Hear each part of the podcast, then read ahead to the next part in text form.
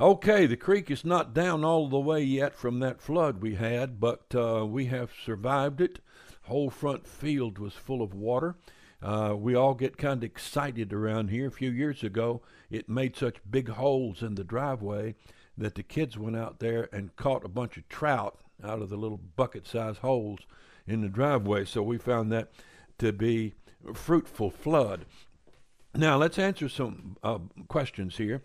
Uh, actually, I'm not going to answer a question today. I'm going to address an issue that uh, has to do with lots of letters we've received and people we've talked to. Has to do with uh, pornography, homosexuality, bestiality, and all those wicked and ugly and dirty things that the Bible says it's a shame even to speak of. Now,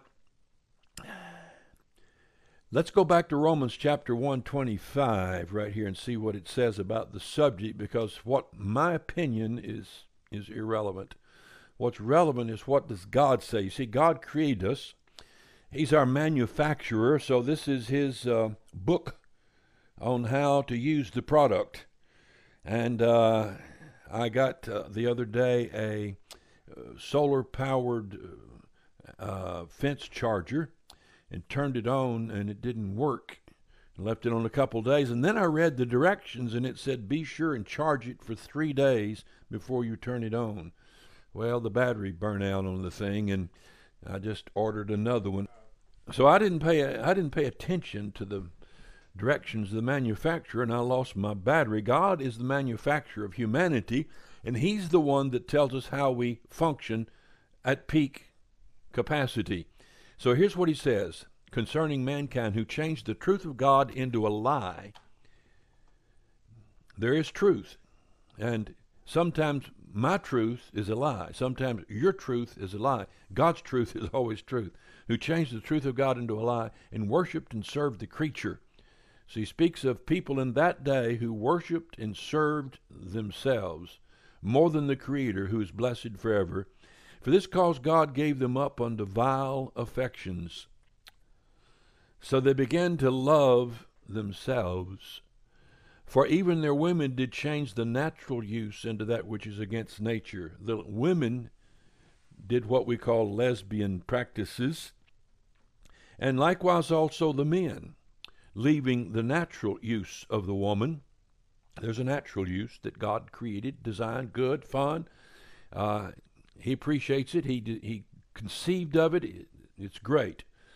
But that's the natural use, man and woman. But they left the natural use, burned in their lust, the men did, one toward another, that men lusted after men.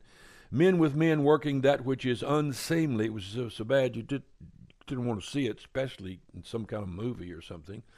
And receiving in themselves, this is the consequence of that homosexual action.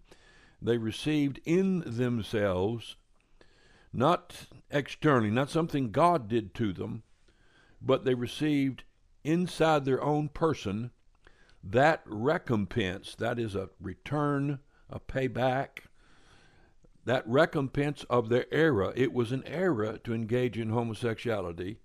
And so something happened inside of them that paid them back for committing that era.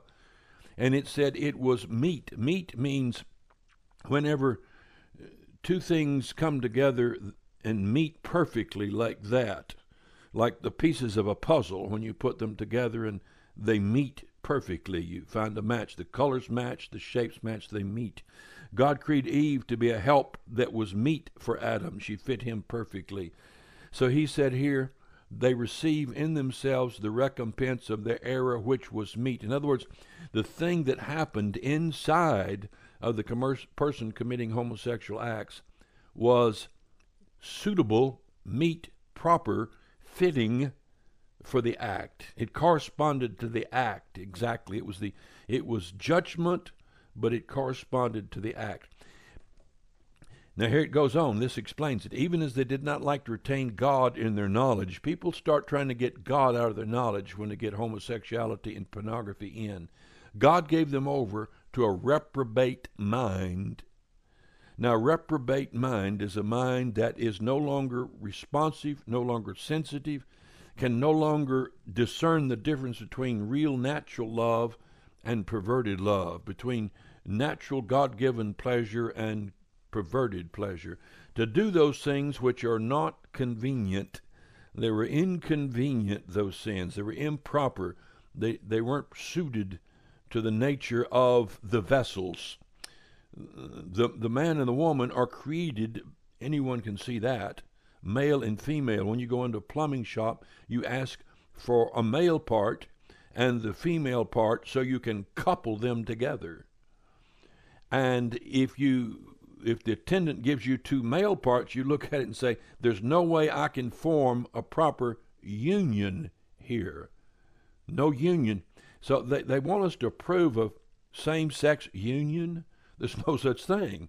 Same sex union is an improper perversion, an inconvenient, unseemly, perverted act that's dirty, unclean, and subject to disease.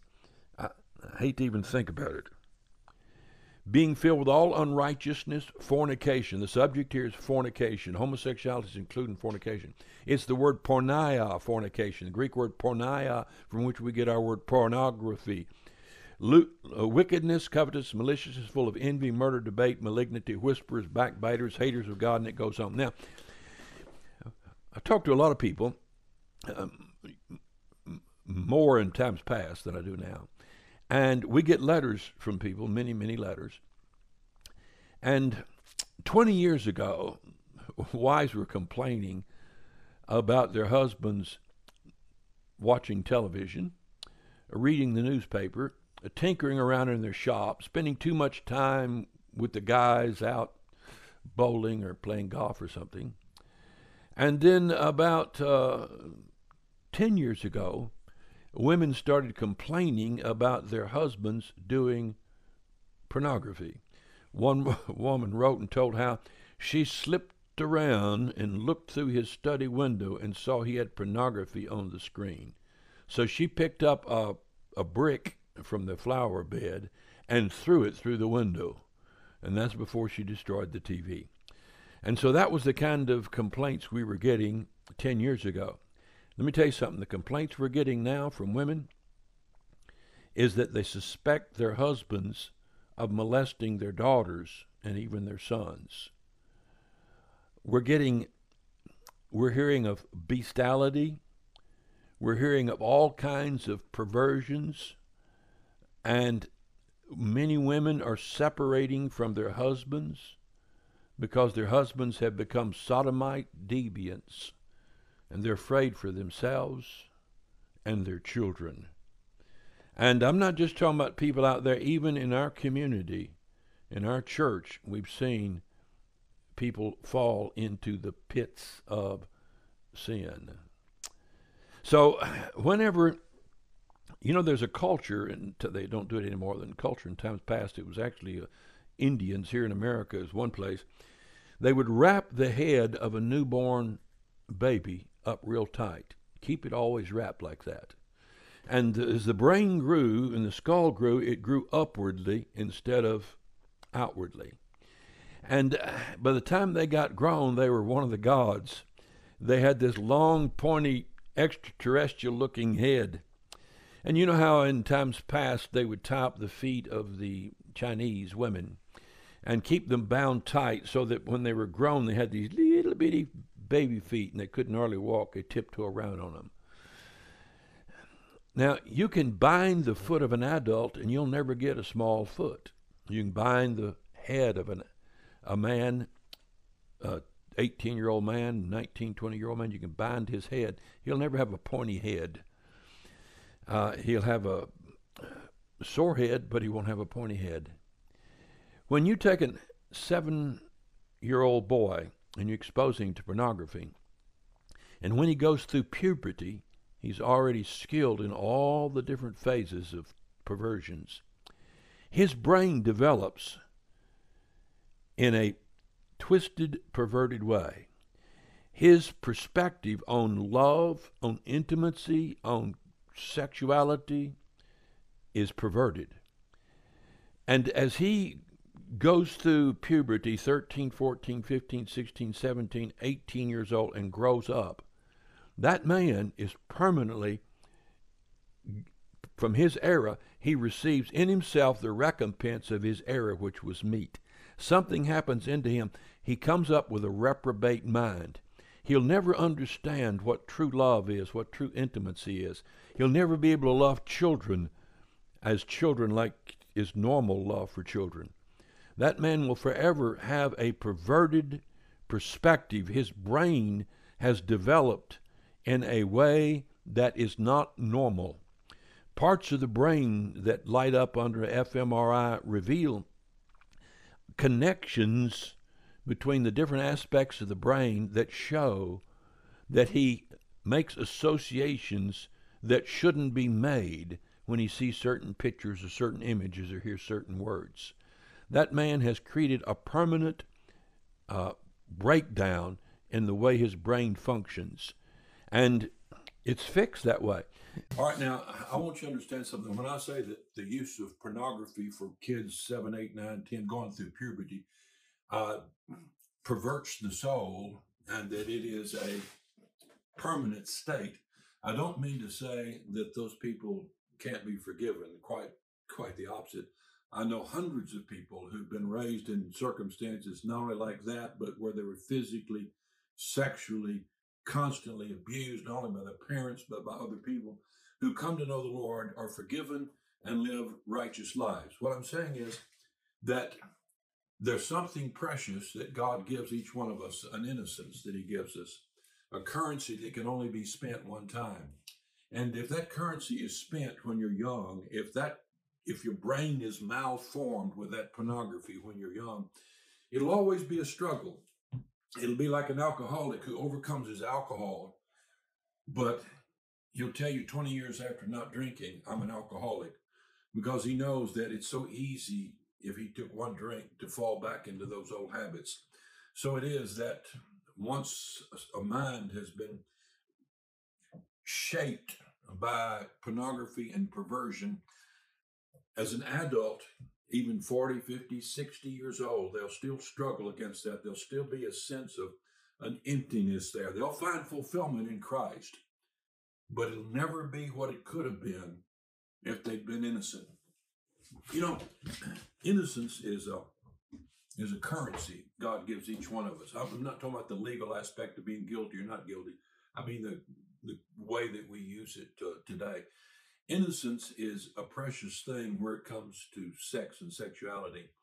And God means for us to spend that currency a little at a time as husband and wife come to discover and explore and get to know each other and learn new things about their sexuality. And when all that is dumped on you at a young age, it's currency you never get to spend. Uh, you, you never get to discover, you never get to uh, to have that sense of awe and wonder and newness, uh, and exploration between two people. It's it's all ripped away.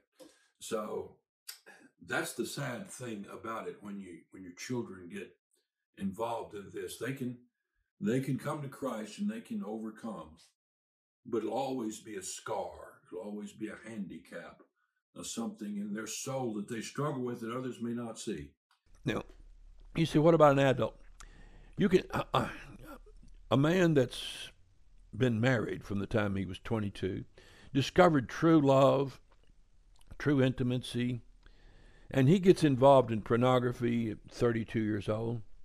It doesn't create that kind of brokenness. It can create a passion in him that drives him to do things that are extremely wicked.